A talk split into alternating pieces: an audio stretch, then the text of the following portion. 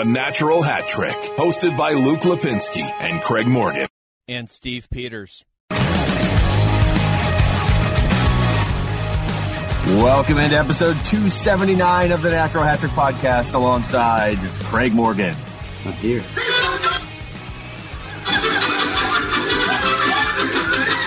And Steve Peters.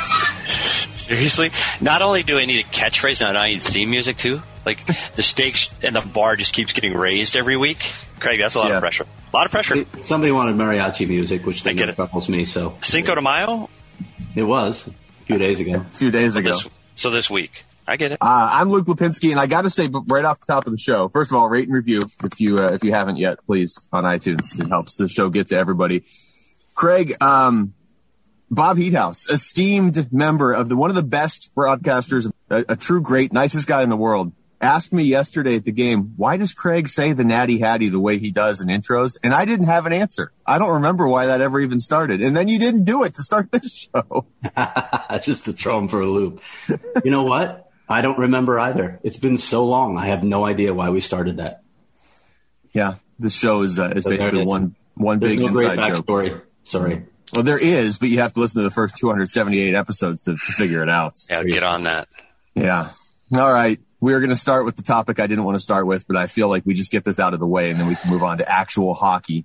Just look Um, at it catharsis for you, Luke. No, it's not. Like we got to the point where people were talking about Tom Wilson so much this week that I stopped listening to any national hockey shows or anything because this all should have been ironed out four years ago. So I don't need to hear about it again. Like this is not the first time Tom Wilson has done this. Um, I, I think anybody that listens to this podcast already knows my take. Uh, we can revisit it when he does something similar in the first round of the playoffs to somebody else. Where would you say you are in your ongoing therapy for Tom Wilson? Now, three years? Uh, I would say probably closer to five years. It's basically been since we started this podcast. I think I will finish my healing the day he retires. How's that? That's fair. I, I, I'm going to come on it. I, I don't know what all the, the past takes are and what, what everybody's opinion is of this. I, I'm a little frustrated as a hockey fan. First of all, you know, the hockey insider, but but a hockey fan like that. That game, that second game, was was an absolute embarrassment to the league. I mean, 140 minutes and penalties, fight filled. There's no flow to the game. And the TJ Oshie short story, which should have been a feel good story, one of the best stories of the season, gets absolutely lost because of this.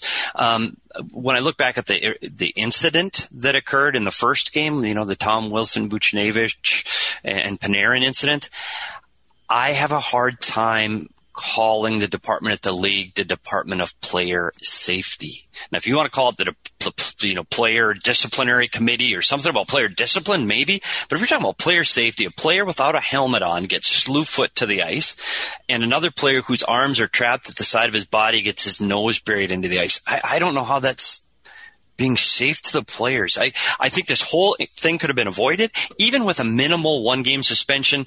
This doesn't get talked about. It's not a story. We move on. And now here we are four days later talking about it. Having said that, I was part of, of a team that had Raffi Torres on it that, that, that lit up Hossa in the playoffs and he gets a 25 game suspension that I, at the time I said wasn't deserved because he was on the team I was working for. And I tell you what, the playoffs would have been much different if Raffi Torres is on the ice versus the LA Kings in the Western Finals. Um, so I'm trying to look at it from both sides. Tom Wilson's, ironically, he's an effective hockey player. He can play offensive. He, he can make things happen that way, but too much time is spent talking about the, this, the dangerous player. I think he's a dangerous player. I, I, I, hope that the league is still trying to phase that kind of hockey out, the dangerous player. Um, you know, I hope after this discussion and we can move past this, but, but Luke, you're probably right. It's just a matter of time before we talk about it again. We've talked about it so many times, and, and you know, I, I understand you can look at each individual incident and be like, well, you know, if you if there's two sides to every story, and you look at this angle, and what, he's done this like 40 times, like not that exact thing, but some version of it. I mean, three years ago, his mo was to hit defenseless rookies from behind in the head when they weren't looking. I mean, this. You talk about getting rid of the uh, the dangerous play in hockey. I feel like the NHL, other than Tom Wilson, I feel like the NHL has done about as good of a job as you can. there aren't a lot of egregious repeat offenders in the NHL anymore. There really aren't. But for some reason, Tom Wilson gets his own set of rules. And I honestly am starting to believe it's because they, they either completely fail to acknowledge that he's done this before or they're just measuring his plays where he crosses the line against previous plays by him, not against the actual rule book. I can't figure out which one it is, but I, I could almost guarantee you the next five incidents we have in the NHL, at least four of them will be Tom Wilson. And him flexing on the bench just shows he doesn't get it. When we started this podcast, my take used to always be, I'm sure he's a good guy off the ice. He needs to rein it in. I'm not even sure he's a good guy anymore, honestly. Like he loves this. The Capitals reinforcing it I mean, I'm just back to my normal stance of if, if you're defending that guy, if you're truly defending him throughout his career, you just, I, I don't, I don't know what to do for you. You're clearly a Capitals fan at that point. I'm not saying if you're defending any individual hit, I, I get that there's gray area in each individual one. Like you can look at that play against the Rangers and be like, okay, maybe this wasn't as bad. But with Tom Wilson, it's got to be the body of work. It's ridiculous that he's still allowed to do it and nobody else is allowed to do anything. Let's talk about what happened in that incident because, and I don't know what your experience has been with, with the, the people you've talked to, but I've talked with a surprising number of former players who had no problem with it, didn't think it was suspendable because he, Artemi Panarin jumped on his back as well. He didn't know who it was at the time. And basically, basically the explanation was once that happens, all bets are off. It, it's a melee at that point. And to me, that's an absurd argument because you are always in control of your own actions. And to say that because because it elevated to a certain level, you know, anything goes at that point. To, again, to me, that's just absurd that anyone can have that argument. So I don't know. Have you guys talked to players? First of all, ex players. I don't want to name any names because I have great respect for a lot of the people that I've talked to, but I was just stunned by the responses I got from some. Yeah, from the, the people that are involved, you, you're hearing that same response, Greg. That that it was it's a melee, it's a scrum, it's just part of the scrum. It, it happens every night. But be, before the scrum, what he actually got sus- the, the fine for wasn't it the punch, the, the defenseless punch to Buchnevich? not the actual takedown of Panarin was what he was fined for. That's where, yeah. I, when you look at that, and again, I, have seen it seen it too many times. I want to move on, but he he buries the guy's face into the ice and then punches him while he's down. That's the problem. The yeah. Panarin thing, it's a smaller, lighter player. He throws him down. It happens quickly. There's some debate between some players I've talked to whether it was a slew foot or not. I think, I think he sweeps the leg and kicks his feet out. Players are saying no. You, you know what?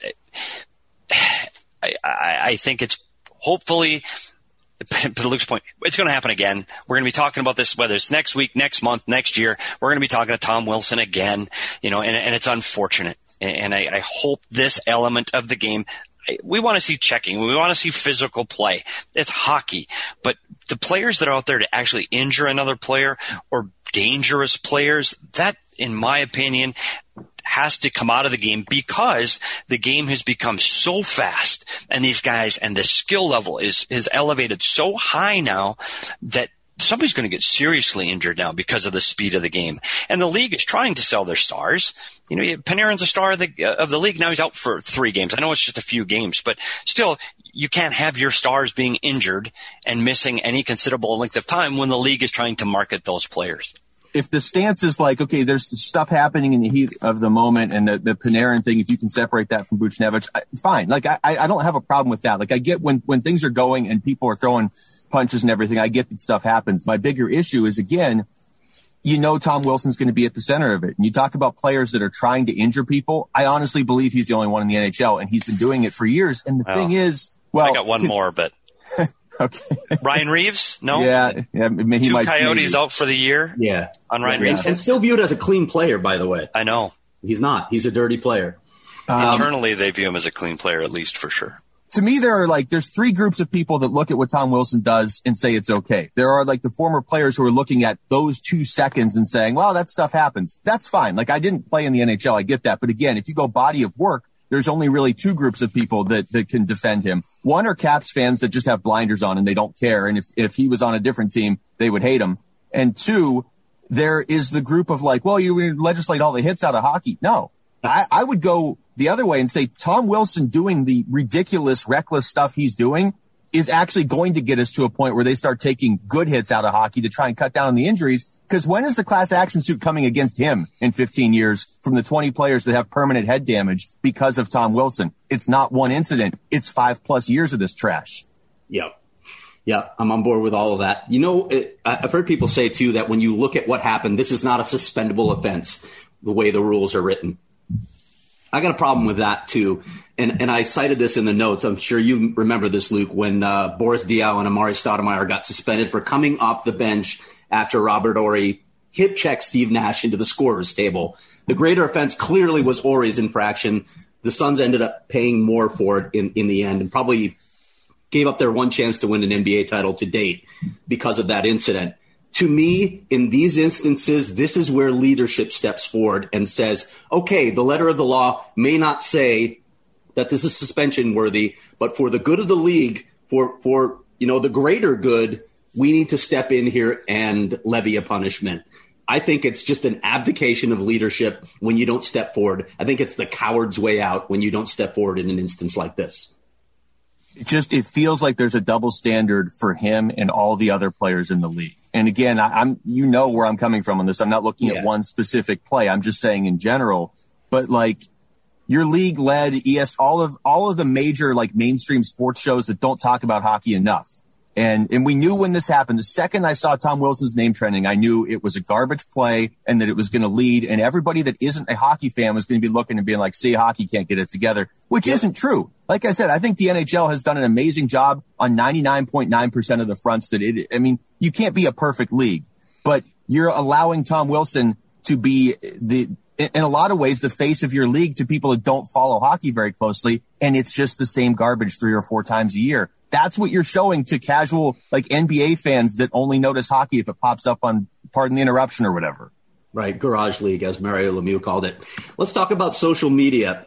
Uh, the Caps, Caps first of all, basically supporting violence. That was a bad move, and they at least they apologized for it and understood why it was wrong. But I don't know that the fact that that decision was made in the first place was just abhorrent to me. Then the Rangers come out with the statements calling for Parros's head, basically, after they failed to suspend. Now, look, I, I get that the Rangers were upset, but that's the kind of stuff that you have to do behind closed doors. This was clearly something that came from Jimmy Dolan, who we already know is a, a nut job um, from his, the way he ran the, the Knicks. So you, you got to do it, I guess, if you're the social media folks. Otherwise, you're probably going to lose your job if you're not doing what the owner tells you. But that was poorly handled as well. Uh, I'm just curious what your guys' take is on all of that. And then, of course, one day later, John Davidson and Jeff Gorton are fired.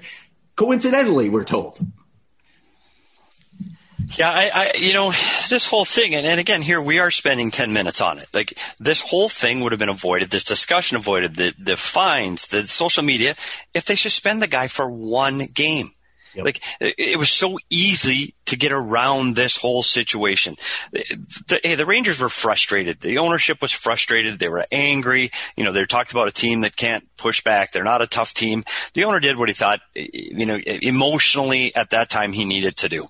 Um, right or not, well, not right. It's wrong. You, you can't go after the league. They can pick up the phone and he can call the league directly. He's an owner for goodness sake. But this whole thing is all people are talking about around hockey and we're a week from the playoffs.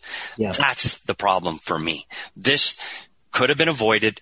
We've had a great year. You know, you've got through the COVID year. We're almost to the playoffs. All of these things, you know, Connor McDavid on a tear. And here we are talking about Tom Wilson. It's a shame for the league.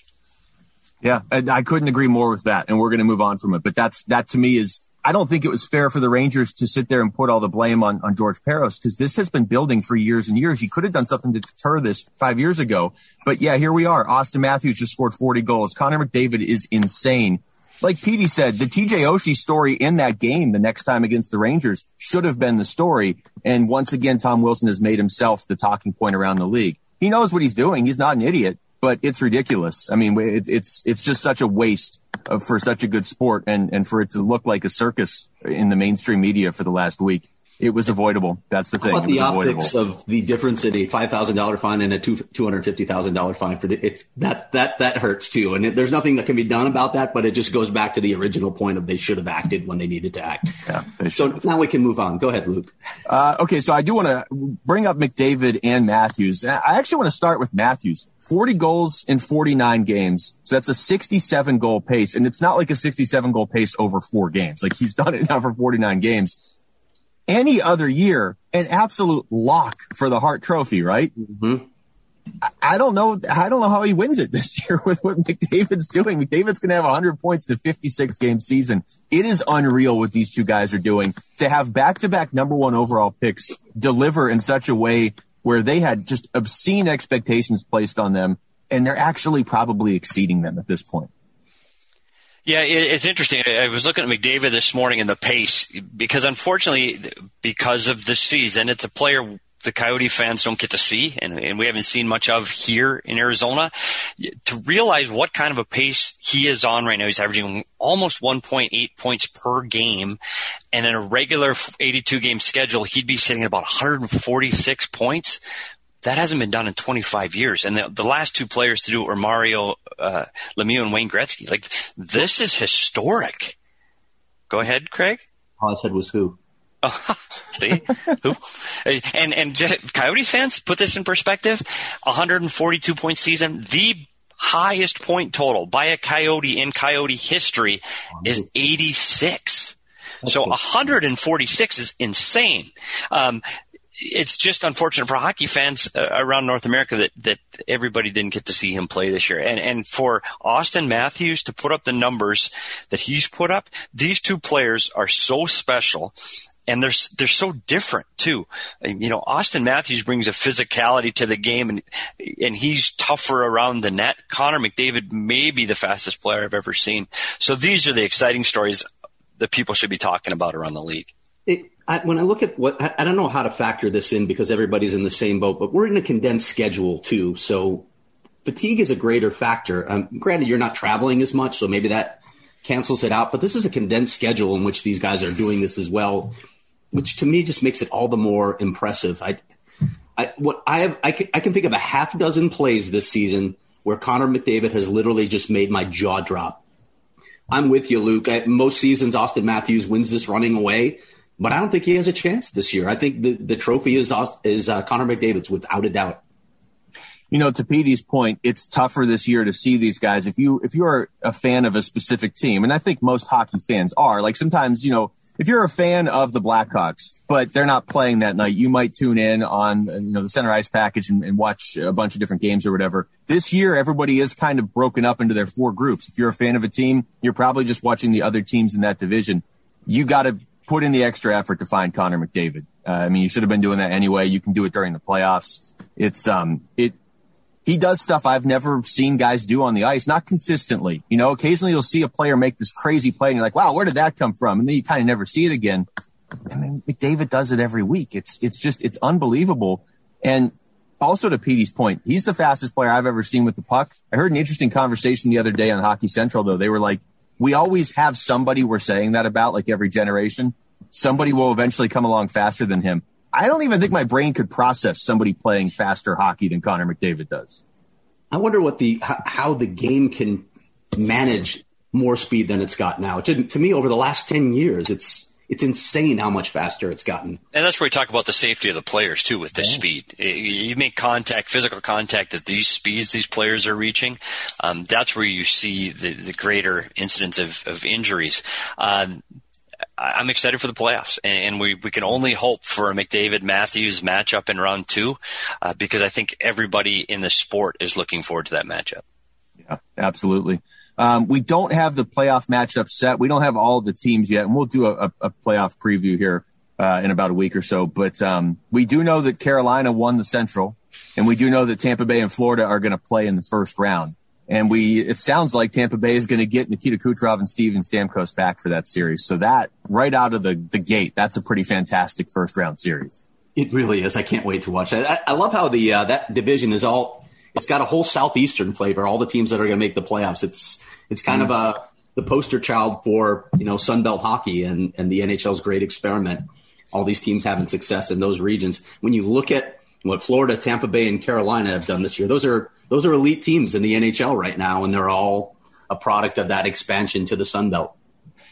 Yeah, I think that the you know I, am Tampa Bay is still the elite team in this division. Um, I, I wonder what the contributions uh, of Kucherov and Stamkos will be early. The longer they go in the playoffs, I think you'll see that more evident that those guys have a huge impact. Early, man, Kucherov's missed the whole year. Like that's that's a hard hard to go from zero to hundred in a game or two. So I think you're going to see some, some growing pains there. Stamkos, he'll camp out on the side on the power play and he'll still get his points and his goals but but I think it's going to take um, Kucherov a little bit longer to get going. Um, that division again, it's exciting. We talked about the Florida matchup right away out of the gate. I think that's exciting, but I still think of all. Well, I don't know if there are any playoff races that you know. It looked like Dallas was dead and buried when, when Nashville beat them last Saturday, and here we are, two points back with four points up for grabs. So this literally is going to go till Monday. It's, it's exciting when I look at the the matchups now, and you're right, that's the only one that's really up for grabs. And and what Nashville only needs one win to clinch, right? Yeah, because they win the tiebreaker, so the two yeah. points, and they're in.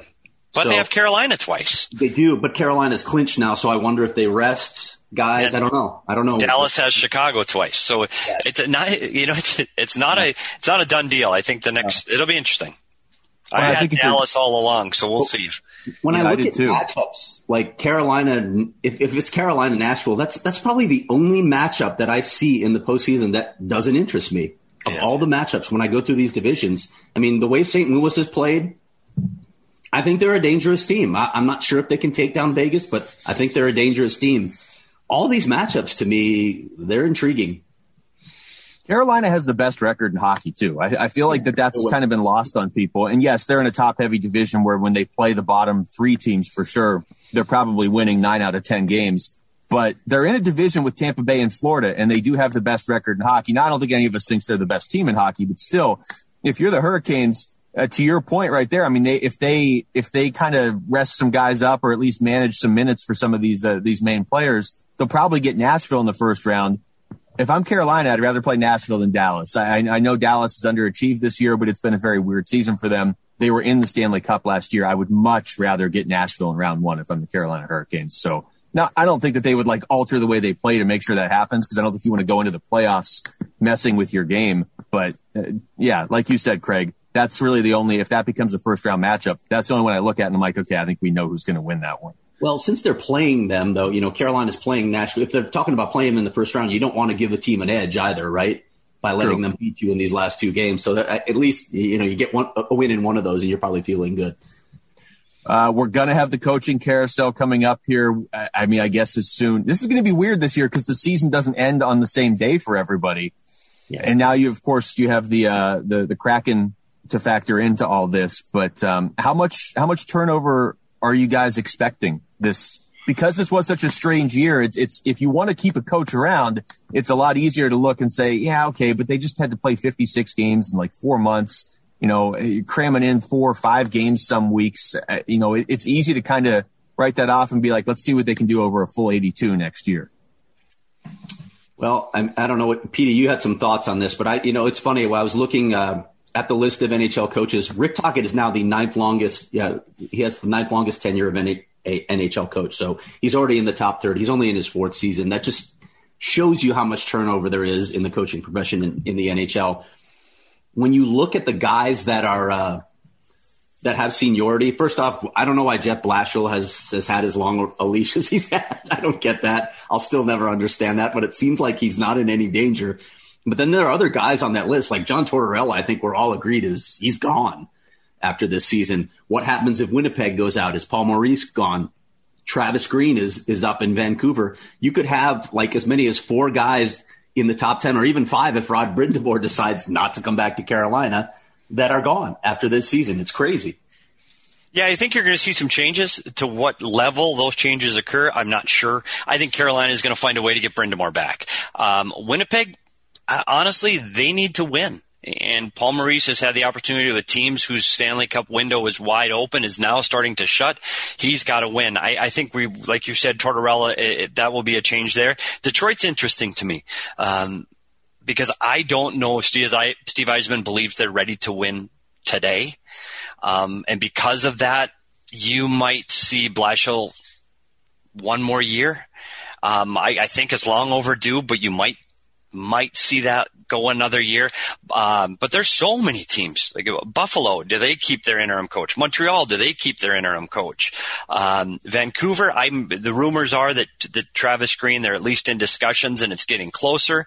And, you know, the the elephant in the room is, is Rick Tocchet. Um, the likelihood, the longer this goes, that there's been no discussions reported in the media. I think it's more likely that he does not return next year.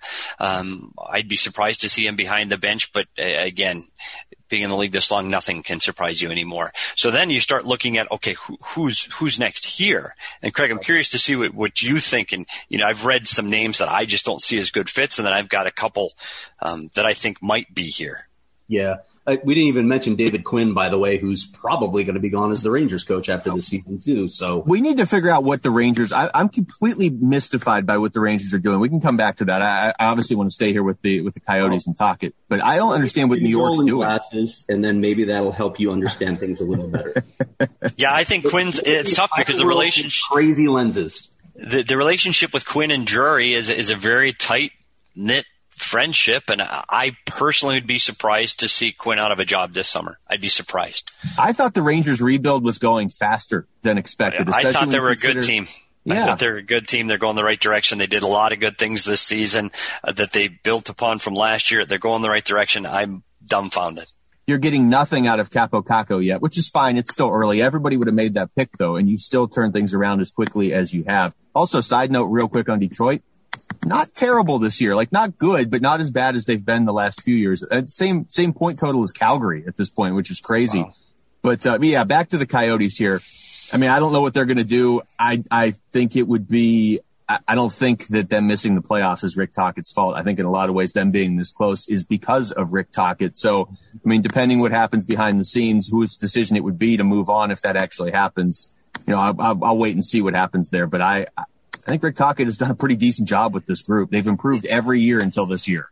This is as much about Rick Tocchet's decision as it is the Coyotes too. I, you know, yeah. as I've written before, he's evaluating the situation. He wants to know what the plan is for the future with his franchise. He's got to feel comfortable with that.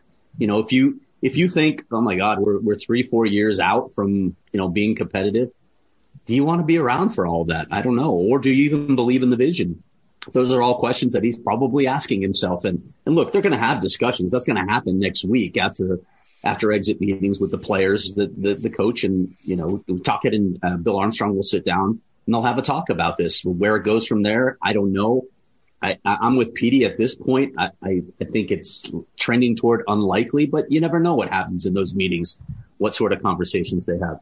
Yeah, and and Rick Tocchet has you know personal investment here in Arizona. I mean, he, I'm sure there's there's a part of him that would like to stay here, and he's you know his personal life. He's been here for a long time as a player and as a as a as an assistant coach and now a head coach. He has emotional ties to Arizona. So I, I, think that that may hold some weight. And these, like you, said, Greg, these, these conversations with management, they could go from zero to, to getting signed very quickly.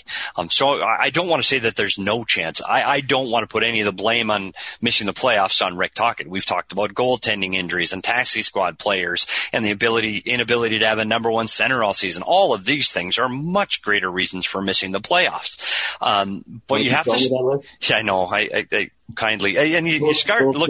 a slow old defense. Uh, we, we could just keep going here. I mean, it, it's, it dumbfounds me that, that people blame him. And then, yeah. then we get back to, oh, it's the, it's the system he runs. You mean the one that's the same as every other NHL team?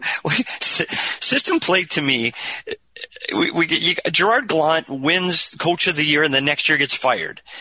How do you go from being the best coach to you don't know how to coach anymore? It's, it's amazing. We were talking, Rick Tocchet has been in the Jack Adams discussion in his tenure here in Arizona. So now he can't coach. Like, I, I've been amazed by that show me a good goaltender and a good team and I'll show you a good coach. Like it's uh, honestly there there are times and there are teams Craig where you and I could stand behind the bench and open the door and we you know clearly we wouldn't get as many wins but that having a good team helps you be a good coach. So let's not label Rick Tocchet has forgotten how to coach over the year. It just hasn't happened. And furthermore, his name has been brought up in at least five teams for next year. So if, if they part ways here in the next few weeks, I don't anticipate he'll be on the market for very long. I, I think he'll be behind an NHL bench next year. Let me ask you this though, with, with the experiences that Rick has had, if he does leave, and, and again, this is all hypothetical. Let go back to what we said earlier. This is not a done deal yet that he's leaving. Discussions could change that. If he goes to another team, given the experiences that he has had in Tampa and Arizona, where he is, he hasn't been given all the cards to succeed.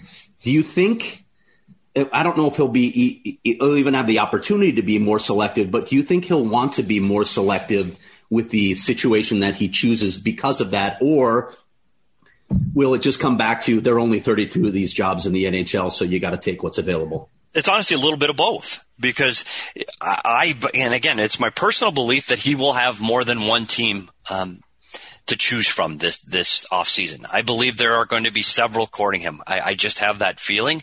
Then he can take the the best fit for him amongst those teams. But to say, hey, I got to pass up an opportunity, there's a lot of former NHL coaches that have been out of league one, two, three years and may never find their way back because you know it, it, it, like you said there's 32 jobs and there's always new guys coming in and yeah. so i don't think you can sit, a year out unless you're, you know, John Tortorella probably can. He can, yeah, if he leaves Columbus, he can take a year off and he's still going to be at the top of that list. But I'm sure people thought that about Gerard Gallant, and he's still sitting at home. Yeah. Um, Bruce Boudreau, Claude Julien, these are names that are experienced veteran guys. That names they'll come up in Arizona. I do not see a guy like that here in Arizona. I don't see an experienced guy here. Yeah. Um, so you start looking at the other names in Arizona, and you've got a couple different categories, as it were. You've got guys that are here. You got Phil Housley, who's been a head coach before uh, and still under contract. And interesting, you had Jay Varady, who's been a head coach in the American League, and I've heard some internal um, grumblings about his name. Um, then you've got that the group of St. Louis Blues connected people that are attached to Bill Armstrong. And the top of that list for me is Mike Van Ryn. Yep. I think he was an assistant coach in St. Louis, won the Stanley Cup there, was a head coach with the Arizona Coyotes uh, minor league team in Tucson. So he has some head coaching experience within the organization. That who, that's who I have as the top of the list. Um, I think he'd probably fit in the right price and budget for a Coyotes team. Um, he can grow with their young players. So I think that's the most likely of the choices. Uh, but St. Louis, you got to look at two other guys that are out of the league. Kirk Muller, who was at St. Louis um, with Bill Armstrong in, in 2014, and then you've got Mike Yeo, who was in St. Louis for three years. Um, both experienced head coaches in the NHL and fighting to get back to that that head coaching job again. Um, and then lastly, you bring in that that group of assistant coaches that have been head coaches, you know, Todd Nelson, Dave Hakstol, those guys are there that they're fighting for their next head coaching opportunity. So I think there will be a longer list than people realize once this opens up, um, and if Rick Tocchet is not to come back. Yeah, I'm in complete lockstep with you on all of that. I don't think it's going to be a veteran guy. Um, for a couple reasons. Uh, I do, if, if they go this route, I think they'll want a younger voice anyway, and I do think it would fit more within their budget. I think you have to look at the St. Louis connection. So Van Ryn is definitely on my list. I think Jay Varady could be as well, uh, a little less experience. Um, the way this process will work though is they'll identify a bunch of candidates and I think it's going to be Brian Daccord again, who's the guy that's going out and identifying all those candidates.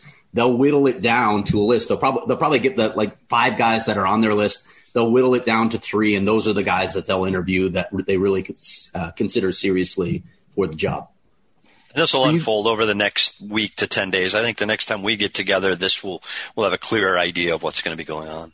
It is interesting if you just look at the list of NHL coaches that, that have been with the team that they're currently coaching since before 2017, it's six guys. And to Craig's point, one of them is Jeff Blashill, who's the third longest tenured coach in the NHL, which is insane when you consider how bad Detroit has been, whether that's been his fault or not. I mean, it's just, it's crazy that he would have more staying power than most of these guys if it comes down to this, if, if Rick Tocchet isn't here next year, given the fact that coaches don't last that long with their with one team in the NHL, are you guys are you guys good with a less experienced younger head coach stepping in, considering this team's core is still relatively inexperienced and younger?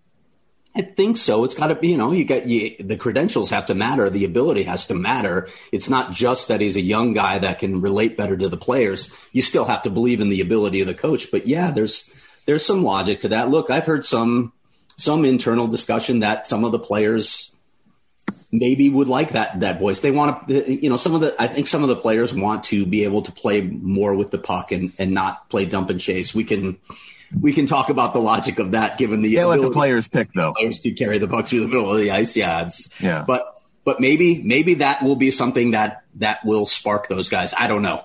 Yeah, I think I, you'll you'll see a situation here where you'll the coach will grow with the team. I think it'll be a side by step, side by side move, and I and again that's why I go to Mike Van Ryn, who's had some of these players when they were in Tucson, um, and so it's a familiar voice to them, and I see them growing together to be a competitive team in the future. That's what I think. I think bringing in an experienced, older NHL coach right now would be a bad move um, for this team. I think I think going younger and I, I think that makes some sense. Yeah, I, there's some people that have asked if John Tortorella would come here, and I don't. That's not a fit. No, yeah, I don't. I don't see it. Um, it's it's a fit for media. I'll say that. I would love to have him. so I could fun. talk to him. He's just one of the best quotes in, that the coaching ranks have ever seen. Okay, so the Coyotes are going to miss the playoffs. They were eliminated this past week, and that means they've only made the playoffs once since 2012, as Craig puts in the notes. I mean, and last year was obviously a different year. I don't take it away from them. They beat Nashville in that series to get there.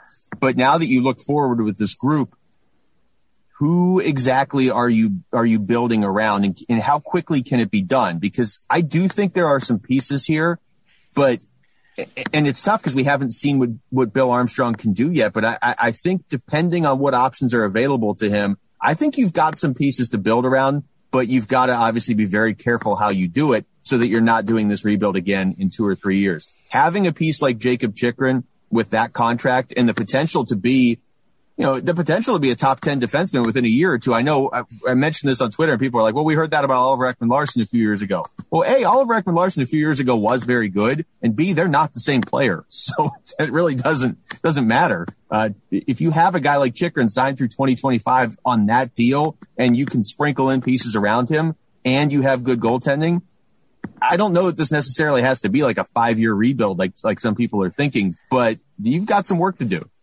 Yeah, I mean Jacob Chychrun is clearly the the piece right now. He's the number one piece that you're building around. Um, uh, you mentioned goaltending. I don't know what the goaltending is going to look like for this franchise. Even even next season, I don't know what's going to happen. But when you look at some of those other pieces, I, I still think they're going to try and re-sign Conor. Well, he's he's an RFA. I think they're going to sign Conor Garland. I think he's going to be with his team.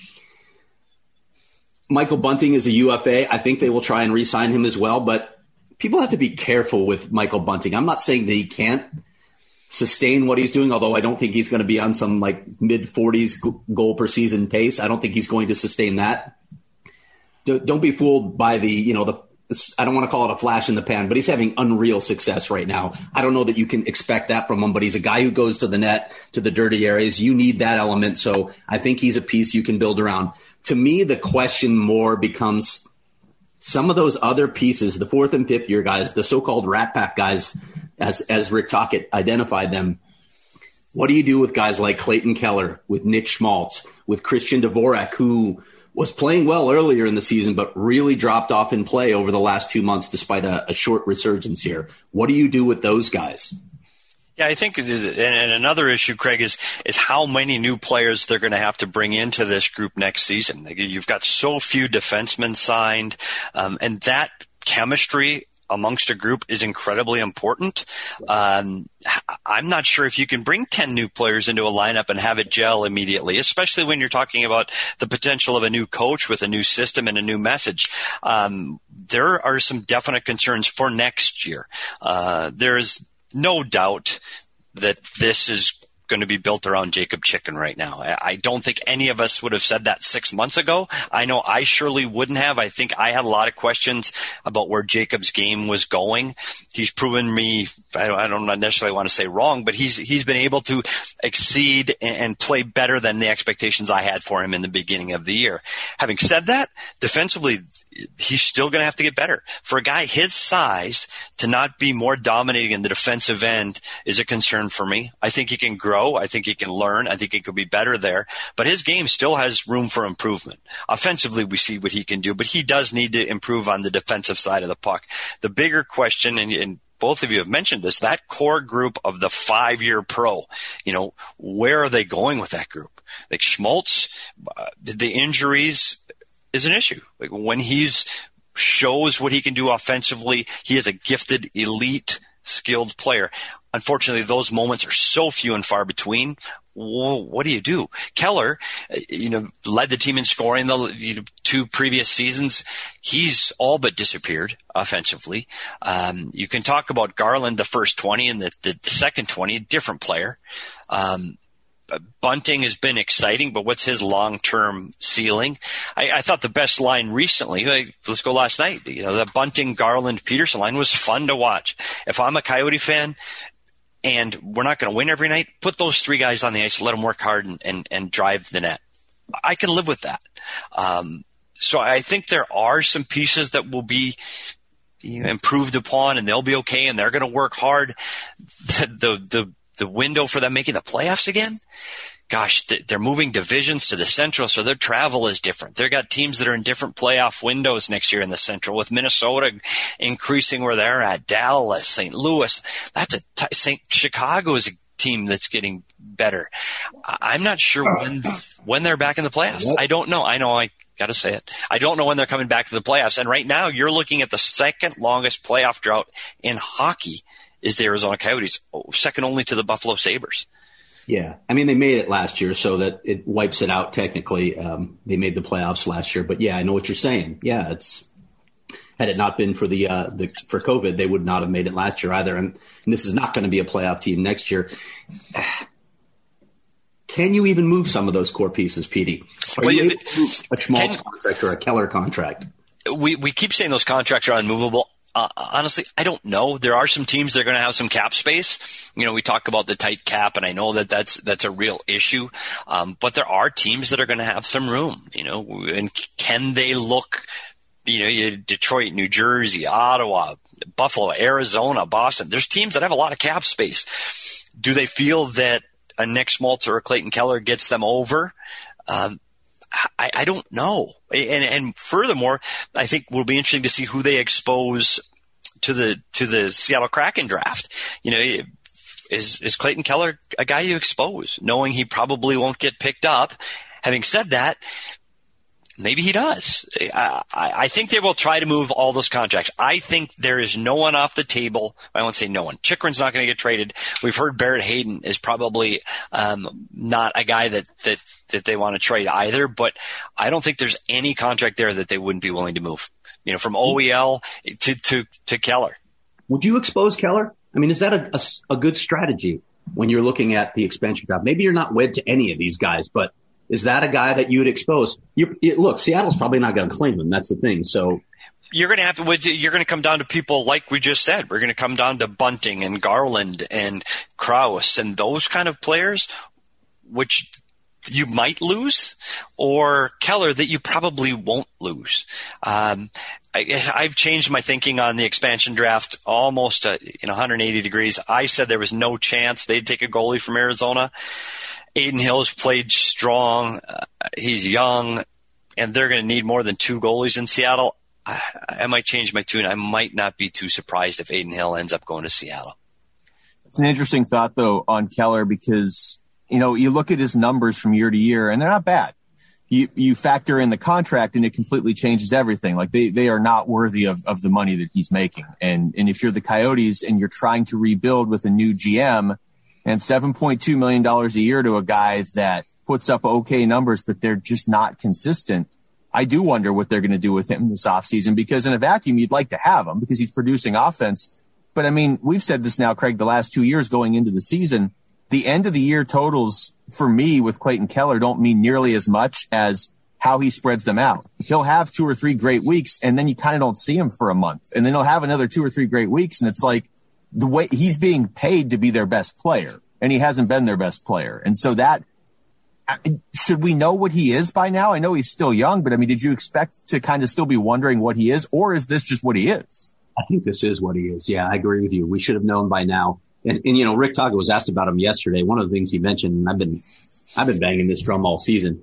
Clayton Keller's added, added five pounds since his draft year. And I'm not saying you got to bulk up because he's a skilled player, but he, he doesn't win enough battles. That's that's one of his problems, and I, I think he could get stronger. And that's that's look, that's about dedication in the off season. You you gotta you gotta really put the work in to get your body in a better place. I just yeah, I, I mean, I, I I'm not going to say that Clayton Keller's a bad player. He he is producing offense, but not to the level of that contract. And for right you know right or wrong, that that's how he's going to be judged now. Yeah, when, when John Chayka signed that contract, it, it, he clearly thought that there there was a lot of room for improvement in, in Clayton Keller's play. I don't know. You look at this contract goes through 26, 27. Like that's a long time from now.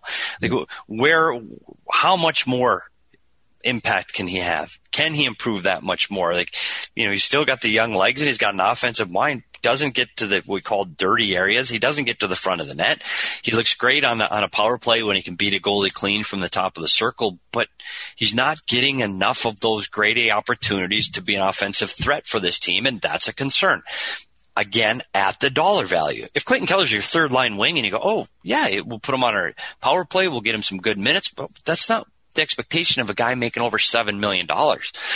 So yeah, I, I, absolutely, I think they expose him or they trade him if they can. I, mm. I, I, I, like Clayton Keller. He's fun. He's exciting, but is there more um, that this team can get for that value? Well, and there's a salary cap. I mean, that's the thing. This is not like the, the Yankees 10 years ago, like, oh, we overspent on a guy, but you know, even though he's not giving us return on investment to what we're, we're spending, we could still use him. Like there's a salary cap and this is the Coyotes. Every penny's got to be allocated pretty, pretty intelligently. And, and look, I understand they can't all be Chychrun's contract, but if if you keep Keller for his full contract, he needs to be better than he is right now because he is your main guy for the next seven years, right? I mean, there's there's just no way around it. They're not going to go out and sign guys for, or if it, if they do, it's going to be one other guy at some point for more than seven million dollars a year for seven years. Yeah, you, uh, yeah, that yeah, nothing more to say on that. What do you guys do with Christian Dvorak?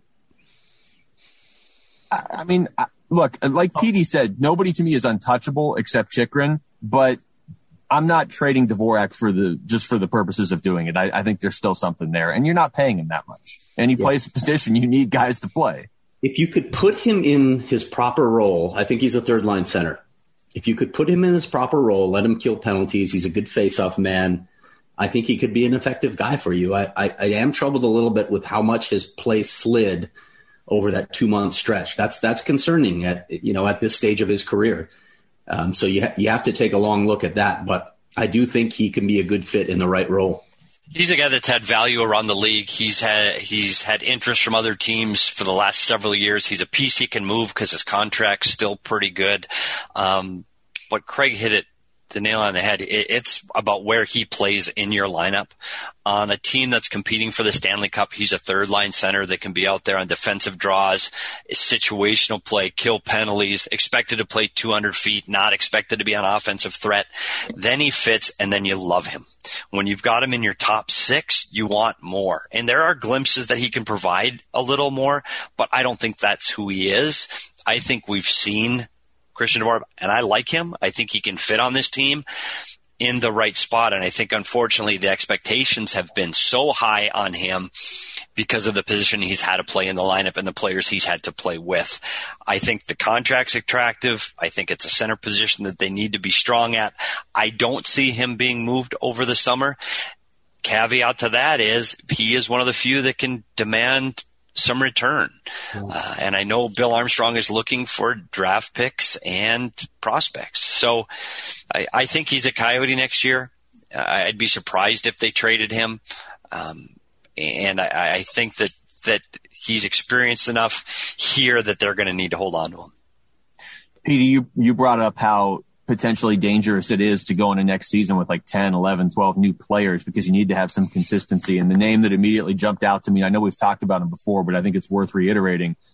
I'd like to have Alex Goligoski back for another year if I could. I mean, you talk about Jacob Chychrun and how amazing he has been offensively. And I watched Chychrun and it feels like maybe he's not going to score at this pace over 82 games next year, but it feels like he's going to get three good scoring chances every night just by the nature of the position he plays, how quickly he can get the shot off, how well he gets the shot on goal now, and the fact that they run a lot of their offense through him.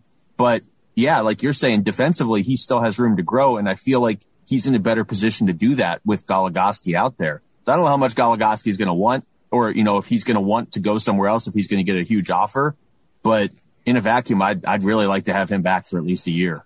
I think Goligoski's camp is open to coming back, and he's going to be 36, so he's going to it's it's going to be a one year deal. That's just the reality when you're that age, especially in current, current NHL. But yeah, I like I like the idea of making Jacob Chychrun as comfortable as possible, setting him up for success. He clearly has chemistry and a relationship with Alex Goligoski. Goligoski is a good guy in the room as well. I'm sorry to use that cliche, but it's true with him. He's he's he's a good pro. He really is, and he's played pretty well down the stretch here too. So you're not going to be able to revamp your entire blue line in one off season. So maybe that's a safe bet in the short term. But but when I look at this blue line beyond that, you know, and we can talk about Jordan Oesterle because I'm amazed at how far he's fallen from grace in a very short period of time.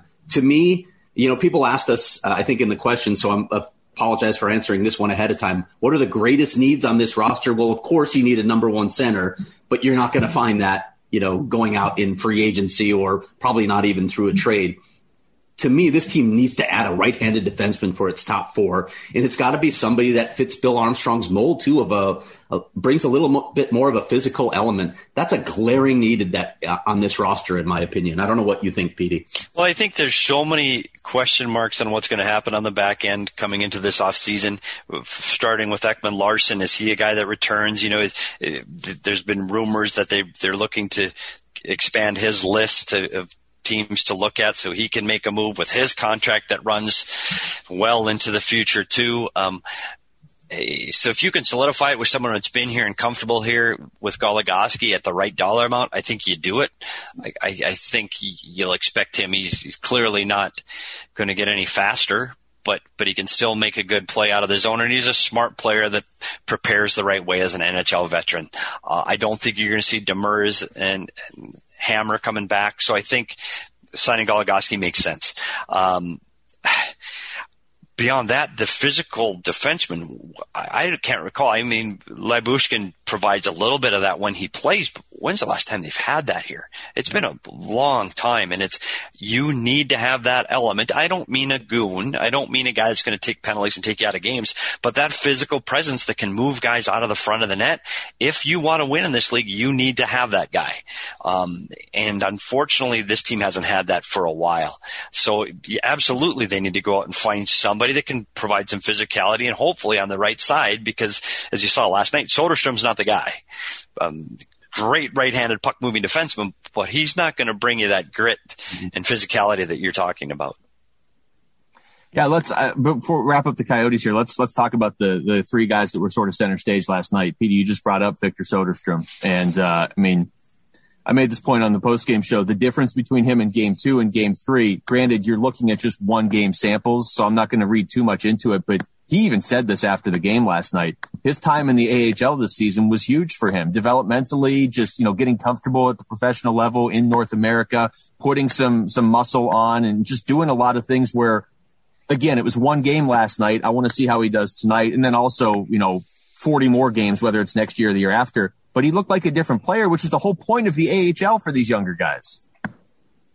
Yeah, this is going to, me, this is going to be really interesting how they, manage prospects like Soderstrom. Um, to me, you, you, saw Jan Jenik in the in the lineup last night, and it who it, it's Yannick Yannick. Wait, what Yannick, are we doing? Yannick. Okay, this is his own pronunciation. I Got literally it. asked him how he pronounced Yannick. his last name. Yannick. Okay. That's that's uh, yeah. We, will get. Uh, by the way, pronunciations will play prominently in the show today. You'll get a feel for that later. But Greg's got a guy. But yeah, I know a guy. But with Jan, it's pretty clear he, he needs more development. Soderstrom, you know, you, you can't play, you, you, can't make any judgments off of one game. I'm really curious to see how they're going to manage their prospects because Bill has made it clear he believes in the philosophy of overbaking guys in the AHL. Will there be the temptation to put Soderstrom in the lineup next season because of their situation on the blue line?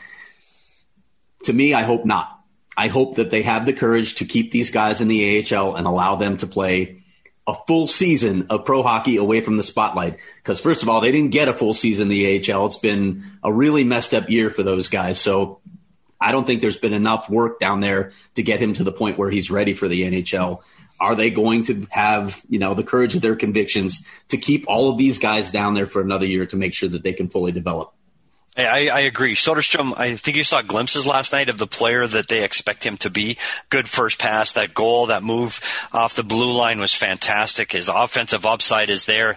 His stick defending was actually pretty strong. Um, I think physically he needs to get a little grittier around the net, and that'll come. He's still he's still a kid. So I think that part of the game will grow. But offensively, you could see w- why they drafted this guy. Like he's exciting. I thought he, he played really well last night but he does need more time. And, and what happens when you rush him, now the game happens so fast, you get bad habits and you don't grow the way you want to grow with the confidence you want to grow into. Um, Jan, Yannick's not quite there. He tried to get engaged last night physically. He tried to make contact and, and play the game he's supposed to be able to play. He was just a step behind. Um, I think that it's more, it's important for him to have success at the at the American League level right now um, to find out exactly who he is, carve out what his personality is going to be, and what kind of player he's going to be. So let's hope, as Coyote fans, that you don't get too ahead of it. Let let's let them go down and have a full American League season with a full American League roster with good competition, good league play, and let's let them become the players that that the Coyotes hope they can. Yeah, how many times have we seen this from this organization in the past, Petey? yeah, and you know it's it, it's over and over. You know, you, Peter Mueller, Chris Kolanos, Boedker, Tikhonov, Turris. Like it's uh, it's exhausting to see how many guys. And and again, let's not blame the general manager or the coach. Unfortunately, sometimes they needed to put twenty guys on the ice, and those guys had to play. There was no alternative uh, guys, other guys pushing those guys down to the American League. They had to put them in the lineup to me, I'd rather have just a cheap veteran in the lineup than I'd, I'd, find a way to make sure that I'm not sacrificing the future of my franchise because because I don't have enough bodies. I'll go find cheap bodies to fill that role. And uh, I, what about the other thing I think about? Sorry, Luke. Uh, when I think about those guys going back, it, Matias Maccelli is probably going to be over here. I like the idea of all these guys growing together, you know, developing a bond, chemistry. We've seen how valuable that is with some of the guys that are here now. When Garland and Bunting play together, they've got some obvious chemistry, and that's that, I think you can develop that at the AHL level as well. So to allow that you know that group of maybe five players that we're talking about to play together for a full season in Tucson, I think there are benefits to that. And you see that translation from the American League to the National League. That group, that, that's how the Tampa Bay Lightning were built. They won in the American League. They won with their American League coach. Everybody moves up to the National League, and they succeed there too. So I think bringing that group and having success at that level is is is another way that you can help build a championship atmosphere team group a group of guys. So I think that's a great idea, Craig. If these guys can mature together as a group and grow as a group and develop uh, as prospects, I think that's exciting for Coyotes fans. Phil Kessel points 900 and 901 last night. Gets the breakaway goal, as he said afterwards, finally scoring on a breakaway. But he's on about a 29 goal pace this season. He's only signed for one more year. I know after last season, people were flipping out and being like, okay, what are they going to do? They're paying this guy for two more years to do nothing he has this season made last year look like the outlier because if you go for his career over all those years at Pittsburgh and Toronto and Boston, there are a couple 34, 37 goal seasons in there, but there are some 23s and 24s. Really 29 goals a year is about his average for his whole career. Now he was big in the playoffs, especially for Pittsburgh's Stanley Cup year over San Jose, I believe. Yeah, that was the one where he probably really could have been the Conn Smythe Trophy winner. But in general, this year kind of looks like what you normally get from Phil. I don't think people should be that concerned about one more year of him. Yeah, it's it's funny how that that lens is flipped. Look, and, and Phil is who he is. I mean, it's not like you're going to get great defensive hockey out of him or other elements, but if he's putting the puck in the net, this team clearly needs guys who can score goals. So, yeah, it, it's not looking so bad to maybe have him around for one year, especially with what we know is probably coming next season. They're going to need a guy who can score goals. I think valid points, and, and, it's great that he's putting the puck in the net, and that's why they got him here. They didn't get him here to defend, and he's his shot is lethal from from the top of the circle in. The concern I have is something we talked about earlier. If Rick Tocchet moves on, mm-hmm. um, their relationship is bigger than you might realize. Like in Pittsburgh, it grew and developed, and I think Phil really relied on Rick Tocchet inside the Pittsburgh group. Um, that is the same case here in Arizona. I mean, Phil has a, you know, an ear that will listen to him and, and help get him through those patches. And I think Rick Tocchet has been invaluable to Phil Kessel. Without him here, I, I don't know if that changes the way Phil approaches the game or, or what that does to his season next year would Phil be open, do you think, to moving if, if Rick Tocchet moves on? Because he's got a no move, clearly. He has the control. But if, if Tocchet goes, would, would Kessel be open? And, and might there be some kind of market for him because he, he's on a good goal scoring pace. He only has one year left, and and part of his salary is still retained by the Penguins. Yeah, I, I, you know what? Possibly, I, I, might even go as far as say probably. Because that relationship is so tight. Um, and I don't know if Phil, at his stage of his career, wants to rebuild again. I think when he came in here, he thought the trajectory was a little different for this Coyotes team. Um, that he thought that they were going in a direction that they clearly they've had a backtrack from now. Um, I would not be surprised if he were to waive that. Is there a market for a guy that scores 29 goals? There is. I think you find a way to fit that into your lineup. I don't think he's going to get premier minutes uh, on a club that's chasing, um, but those goals are valuable for any team. So the, the answer is yes. I think he would look at waiving waiving his no trade. Do I anticipate that? Probably not let's get into some of these listener questions here. Uh, we'll start with, uh, we'll see. Well, Eldon, I, will read your question. We sort of answered it. And I think probably when we get deeper into the offseason, maybe we'll just do like an expansion draft show. But he, Eldon essentially asked, do you see a scenario where the Coyotes would expel, expose Keller in the expansion draft and any chance Seattle would take him? Um, non-linear donut ball delivery. The Kings have a ton of rookie talent in the pipeline. The Ducks have a few good prospects and acquired some more through trades. What the hell are the Sharks doing? Of the California Suck Trio, they seem to have made the least progress in a rebuild. I didn't know California Suck Trio. That sounds like a band from like the 60s or something. I don't know that the Sharks actually committed to a rebuild as soon as those other teams. I just think they're at a different stage. Uh, Doug Wilson has, has always been one to retool a roster and and try and make it competitive. When you when you look at the overall success of the Sharks, I know they haven't won, but they've been a, a, a pretty competitive team for most of their uh, most of recent history, but I, I, think they're just a little behind those other two teams when it comes to retooling and, and heading back north. Yeah, it's a different it's a different makeup, and and I think unfortunately they've got some some talent that's it's older on the older side. You know, you got Burns and Karlsson and Marleau. They're on the end. They're they're clearly on the tail end of their careers. Um, so I think you know they're they're not on paper they're not as bad as people may think. I mean they're not that far away. There's some young speed there.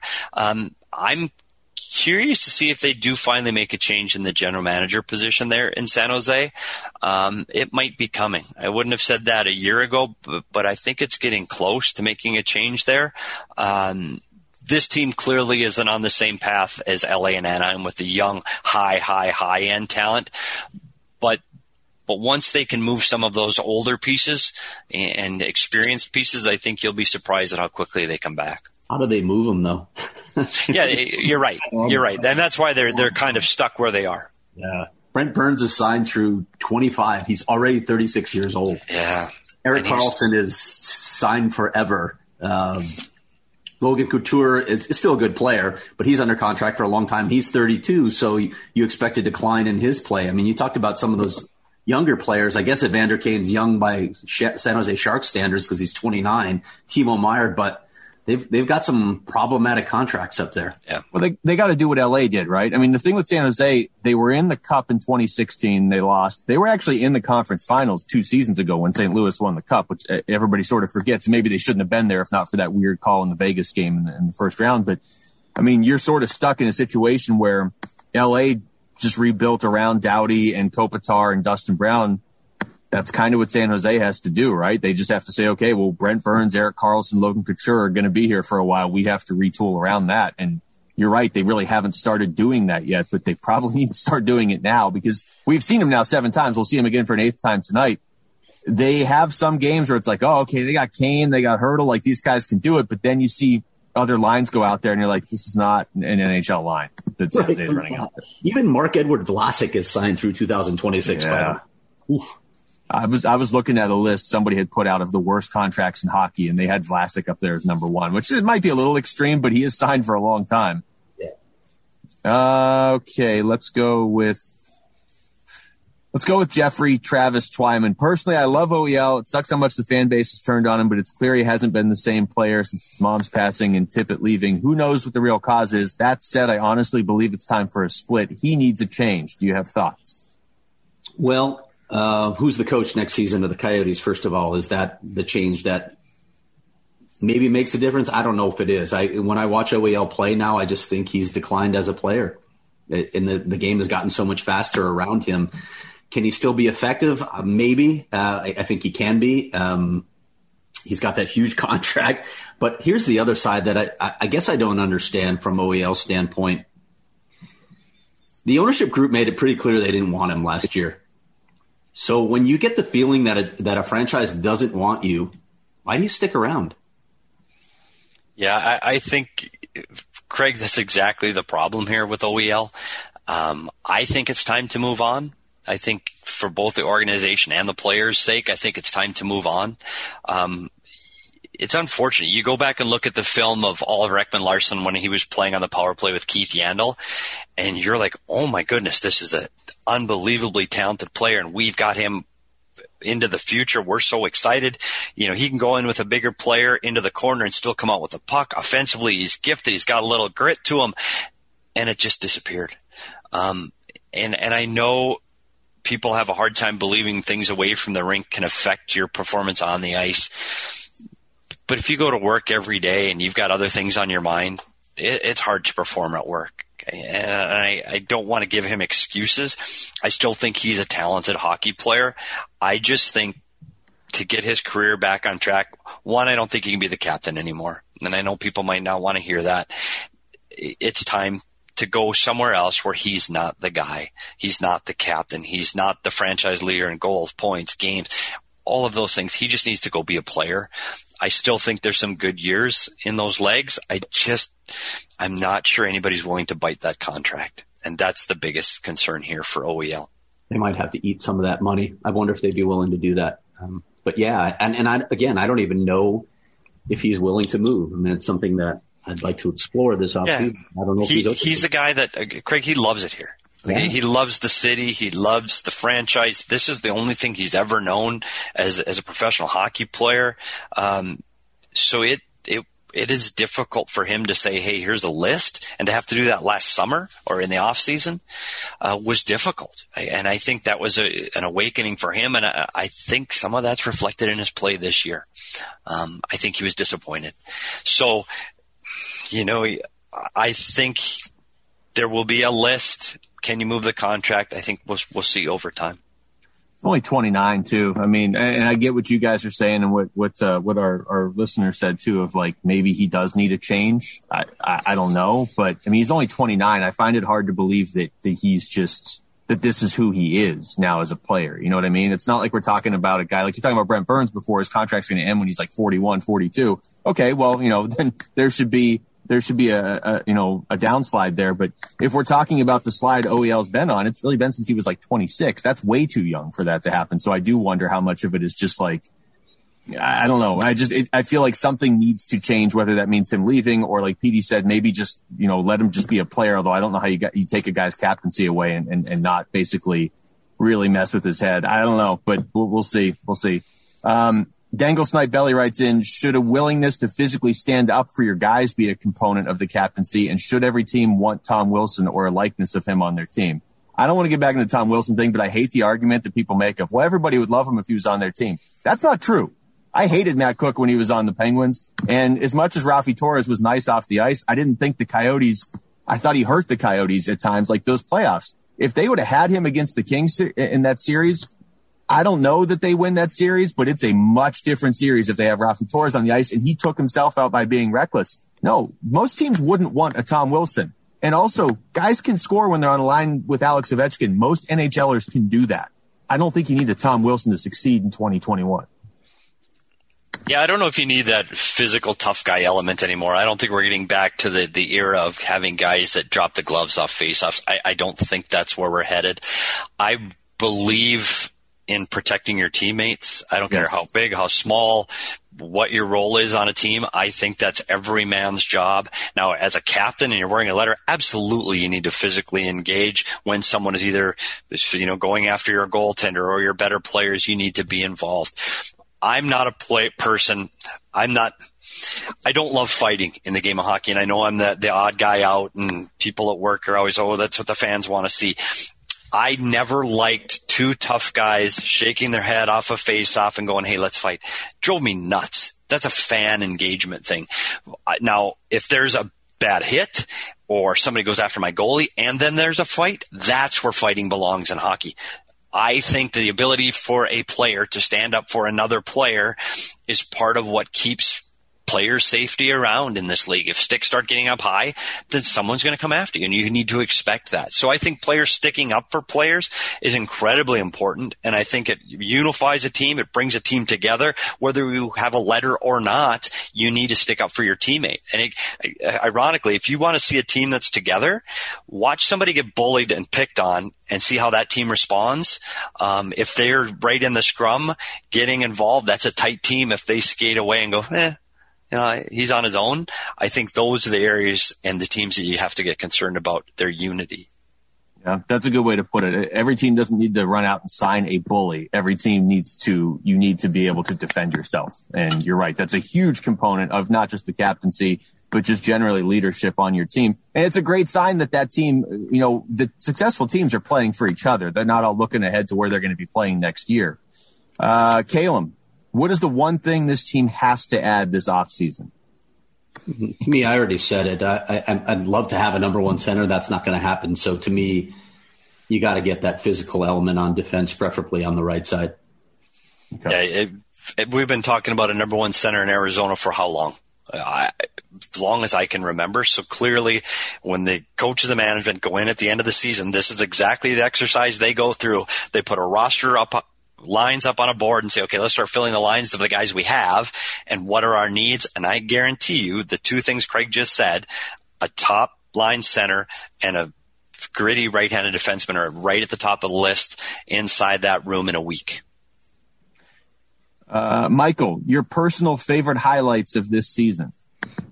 Ooh, I got to go with you know what? When you talk about early in the season with the, the two big comeback wins over Anaheim, down three goals in the third, I think that gave you an idea of the, the ability for this team to put up numbers on the board and that they, they had an, something that other Coyotes teams haven't had, and that's the ability to come from behind.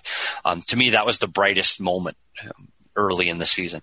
I'm actually going to do a story on this, so I'm going to hold off on rattling off things. But uh, you know, Jakob Chychrun's hat trick is one that comes to mind, and then seeing some guys get their first goals like last night for both prospects was cool. And then seeing a couple guys who had waited a long time to get their first goal of the season, like Lawson Crouse and Christian Fischer, that was pretty cool too. Yeah, there was that stretch late March, early April where the Chychrun hat trick was in there. Like Petey, like you're talking about the two come from behind wins. I think they were down by, they were down Three. by, yeah. They, so coming back huge on, on Anaheim twice. And then what did they have? Four hat tricks in nine games, right?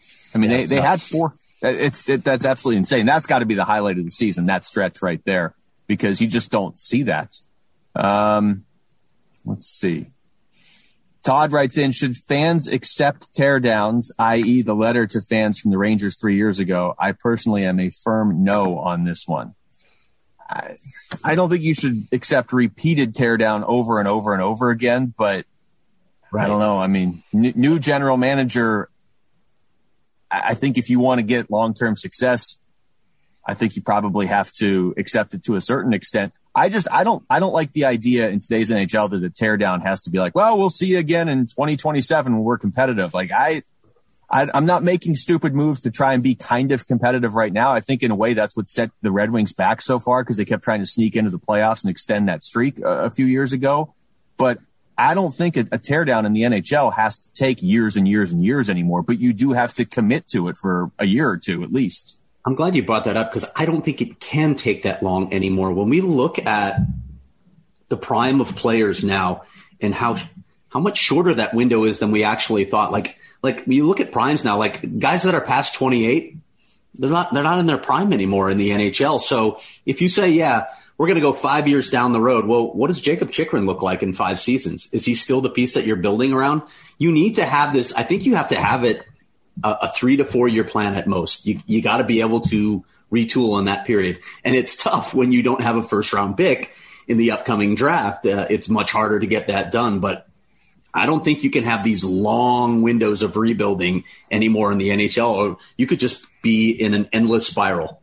Yeah, I think what you're seeing now is you talked about speed and skill several times today alone. Like that, that's how the NHL is drifting. So you need those 22 to 26 year old guys with fresh legs. And last night we were saying the most exciting line was the Garland Bunting Peterson line. Well, that's young legs. And you talked about teams, Ottawa. Look at their young talent. They're a team that's, you know, in the basement looking at last, but the, the future's so bright. Anaheim with their list of players that are on the precipice of becoming something great. I think fans have to recognize that there's hope. I don't think when you say a teardown, I, I think the, the difficulties when you're in between all the time. And unfortunately, I think that's where the Coyotes have always fallen.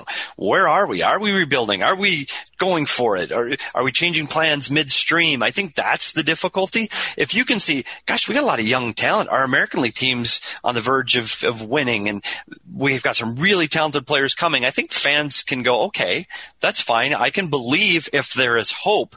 The problem is when you don't have the prospects or the draft picks or the guys coming up, that that's where fans get really frustrated frustrated. And you talk about rebuilds. That's all baseball is. Like uh, hockey doesn't hasn't reached the, the, the levels that baseball. Teams are 30 games out, 40 games in in baseball. Like they have no business trying to win this year. They completely dismantle. That hasn't happened in hockey. I, I think you're right. The turnarounds and the ability to get those young players ramped up quicker. I think you're looking at two and three year windows, not five and six. I would also just add this too. I am all for the rebuild, and I think this is essential. Where you got to stock, stockpile draft picks to to draft picks, prospects, whatever. However, the Coyotes are going to approach this, whether they're going out and trading for established prospects that they have had their eye on in a different team system or whatever. However, you're going to do it. I, that's obviously the centerpiece to a rebuild. Banking on getting the number one or number two pick is not the centerpiece to a rebuild. That will keep you in that in that routine forever sitting there and being like, well, I don't want to be good this year because it'll give us a better chance to win the lottery. No, no, no. That, that to me is not a rebuild. That to me is at this point is just a cop out. The rebuild is go out there and get prospects. And if that means your team's not going to win as much that year because you want to make sure you develop them the right way or whatever, so be it. But trying to, to angle everything for a top three pick, A, we've seen it doesn't work for certain teams. And, uh, and B, it's, it's just, it's so risky. And every number one pick isn't Connor McDavid or Auston Matthews. Although I would take Connor Bedard in, in three years if he, if he's going to be available. Yeah. Um, Booper, do you think this rebuild will be as painful as the post 2012 teams were? I think we've already kind of addressed that. Um, all right, Craig. no, by the way. Yeah. Yeah. Those are painful, painful, painful. 2014 15 was as painful a uh, season as I've ever had to cover. You look at the roster going into some of those games and you have no chance. Wish you got Martin Erat at the trade deadline. oh, I remember doing. I, Erat was the last guy I interviewed that that year, and he was so. It was without a doubt the person I've interviewed who was the most sad when I interviewed them. like the season was over, and he was just like, "I'm glad the season's over." He'd been a decent player earlier in his career, yeah, right? Yeah. Uh, all right, Craig. Do you have the pronunciation of? I'm not even going to try. Karel Vejmelka. Is that right? Oh, here, let me uh, let me adopt my Czech voice here. Oh, okay. no. Yeah, you brought that by hitting play. We brought it a ringer for this, so you, you'll plug this in. yeah. Um, um, Cheryl, Cheryl has an important question here uh, among the uh, questions as well. I'm sure you've seen it already. Oh, is this? Um, I don't have it queued up. Is this the relish on hot dogs? I, I can read this one because, uh, uh if you don't mind, I'll take over on this one. Oh, okay, good. Frivolous condiment question. Relish on hot dogs, yay or nay? Are you well, waiting um, for me? No, no, How no, many hot dogs does your fan base you eat? You, you, don't get to weigh in on this, Steve. I'm sorry. You're having protein powder one show, and we're talking hot dog. Like, is a hot dog a staple of the Craig Morgan family's diet?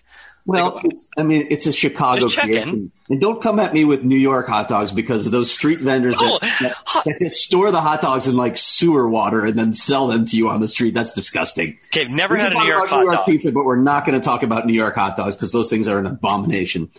So here's what comes on a Chicago dog, which is really the only hot dog you can eat um, acceptably, in my opinion. You can go, you can get store bought like uh, Hebrew Nationals are pretty good store bought, but if you're going to eat a true Chicago hot dog, here's how it goes. You start with a poppy seed bun. You get a Vienna beef hot dog. It's got to be Vienna beef. And then the toppings for the proper Chicago hot dog are yellow mustard, chopped white onions, sweet pickle relish, which answers, answers your question, Cheryl. Yes, absolutely acceptable on a hot dog. A dill pickle spear, tomato wedges to me, not slices. You get wedges if it's a real Chicago dog. Pickled sport peppers, and just a little sprinkle of celery salt. Wow. That's the, hot dog. the listeners can't see Craig doing that sprinkle motion. No, no tomatoes on a hot dog. No, I think that's he teared up too. Literally teared up on air. That's amazing. Over a hot dog. Jeez. amazing. The answer from my perspective, no. Relish on a hot dog. No. No. I, Ketchup on it. Craig, you and I are going to go. I don't know the last hot dog I've had. We've had the, your Oh, fan sure. base. I'm Sure, just like Phil concerned. Kessel. I can't remember the last time I had a hot dog. hmm you? No, Phil Kessel and you. Oh, yeah, yeah, um, yeah. Craig, we need to do that sometime. Well, Oh, I can okay. take you to a place right by my house, Okay, but they're from Chicago, so you can't find ketchup in the place. okay. Just saying. Moving on. I used to hate relish on hot dogs. I don't hate it as much anymore, but I do think you have to have something on there with it, like whether that's onions or whatever. But no, no tomatoes. That's that's just that's basically ketchup in a different form. No, it's it's pure form. Like like what is ketchup? Ketchup's ugh. Ketchup's disgusting. Even if you know Christian Fischer eats it on his hot dogs too, and he's from Chicago, which I just can't Oh, explain. So flying in the face of conventionalism. continue Did, to kill him for that. Did you explain who this voice is that I'm going to edit in here, uh, announcing the player's name? Did you mention that it's Radim Vrbata? It is, yes, it's friend of the show, Radim Vrbata, who is apparently on demand whenever we need check names read properly, and so he did it for us in this case. Karel Vejmelka. Ethan, I have a seriously hard hitting fan question. I have three Coyotes jerseys, a reverse retro Keller, and a blank Kachina and home jersey. I want to get Kuemper's name on one, but wouldn't want to now as he could very well move this offseason, leaning towards getting Chychrun jersey on one. Uh, and then he kind of goes on of, of who, who he should get on the other. I think Chychrun's a safe bet. Yeah. But what If you about want to that have third? somebody that's on the team next year, you better get Chychrun. Kuemper, uh, honestly, he, he could be gone. I, I, I, I don't think there's any player other than Chychrun that you can guarantee is going to be a Coyote next season. So go with that and then hold the other one for another year blank. Or, or can you get your own name on a pro jersey? Is that a thing? There it is. Yeah, you can. I don't know. Is it a thing? I've, I don't. Just I make guess- sure you spell Chychrun correctly. Oh, yeah. Whoops. Yeah, that's that's an easy one to spell wrong apparently because I've, I've seen that. I've actually seen that a couple times. Hjalmarsson too when he first got here. I saw those spelled wrong a few times. Um, I think that's about it, guys. There's there's a lot of other questions that if we didn't get to them, I'm, I apologize. But for the most part, we did answer them. I just didn't read your name. We kind of answered them throughout the show. I, I will say Gilbert Anthony wrote in and said, "I mean, since I can't get the expert analysis from Jamie Eisner anymore, there's no point in asking questions." That's that's a bad question to end on. Well, no. It, let, let's let's just briefly. Like I- I've I don't go back and listen to these podcasts because I've heard it once. But so there's a theme song. Am I right, Luke? Like a little intro theme song. yes, Right. is. Yes. And at the end of that intro, it says Luke Lapinski, Craig Morgan, and it Yes. used to say and Jamie Eisner, which it no longer does. It doesn't. It says Luke Lapinski and Craig Morgan. Yes. So at what point, what is it that I need to do? Is it a is it a financial issue? We got to pay the voiceover guy, or oh. is it is it the hockey takes that you're not like? I just need to know what we we talked about. My name in the graphic clearly lost that battle, so there's a new graphic, no names, so I don't get that. And now the intro does not include my name. Concerned. So a couple things. I don't know who voiced the first one. So all you need is to mimic that voice and say Steve Peters and I will edit it in. Or how about we do the Craig Morgan Natty Hattie voice, Steve Peters, and do it in, in just a little pause with that over. We could Just- have Jamie read it It is. "I'm from Cole Harbor" voice. Oh, Just think, think about it. I'm still trying to fill his shoes. I'm not quite sure. I, I'm gonna. I listened to two Jamie Eisner podcasts today, so I'm gonna continue to to build on my history and see Wow. if I can fill those shoes. I'm you working and on it. Gilbert Anthony are the only. Luke, right? You and Gilbert Anthony are the only two people that listen to two Jamie Eisner podcasts today. yeah. Wow. The um, the so okay. So the logo, we have. I think we're going to go with the one that Chris sent in, and I It know is a great people- logo, by the way. It's really good. It, it is, and and to be fair, because who's Craig? Who sent the other one? And Was that Todd? Yeah, yeah. Okay. We got we actually got a couple submissions because I got them via email as well. But so thank you to everyone. Truly, thank you for actually Yeah. taking the time to do that. But we had to choose one, and and Luke will tell you why. Well, Chris sent that one in two years ago, so that was sort of when we when we asked. That was sort of the one we had in mind because he did send it in two years ago, but at the time, I think it did have everybody's name on it, and I actually haven't even seen the other ones that Craig is hoarding and apparently going to pass off as his own in a couple years when we have to switch logos again. But the the one from Chris, uh, that was the one that we we saw. I, honestly, I think he sent it in 2018 or 2019, and so he resent it in there. So now we have it. I just wanted to make sure we could use it. Um, we can put the names on it, but Petey, as you saw, it's spaced out so perfectly. I got felt it. like It- it looks great. Cluttering it, yeah. It's a really good logo. And those that are listening, they clearly know that we're all here, Luke. So I'm fine. I'm That's fine. true. I, f- I figured no names. It's it's like it's like the Yankees don't wear names on the back of their jerseys because it's not about the individual name. Exactly. Uh, all right, and Petey, you didn't have a mystery for us this week. Usually you No, come I in know. with HP. It's Saturday. And by the way, uh, Craig, can I get can I start getting paid by the hour? Good lord, are these things get long? I'm looking at the clock. Like, my God, do people really listen this long? Somebody's going to have to tweet you and say, "Yes, I listened all the way to the end and I heard that bit." Yes. So, somebody tweet in just so we can throw it in Petey's face that somebody did listen for an hour and a half. Please do, please do. Yeah, I'll bring my mystery show back for the playoff kickoff. All right. I like it. All right. It's going to do it for us because it has been an hour and a half. So for Steve Peters, for Craig Morgan, I'm Luke Lapinski. Thanks for listening to the Natural Hat Trick Podcast.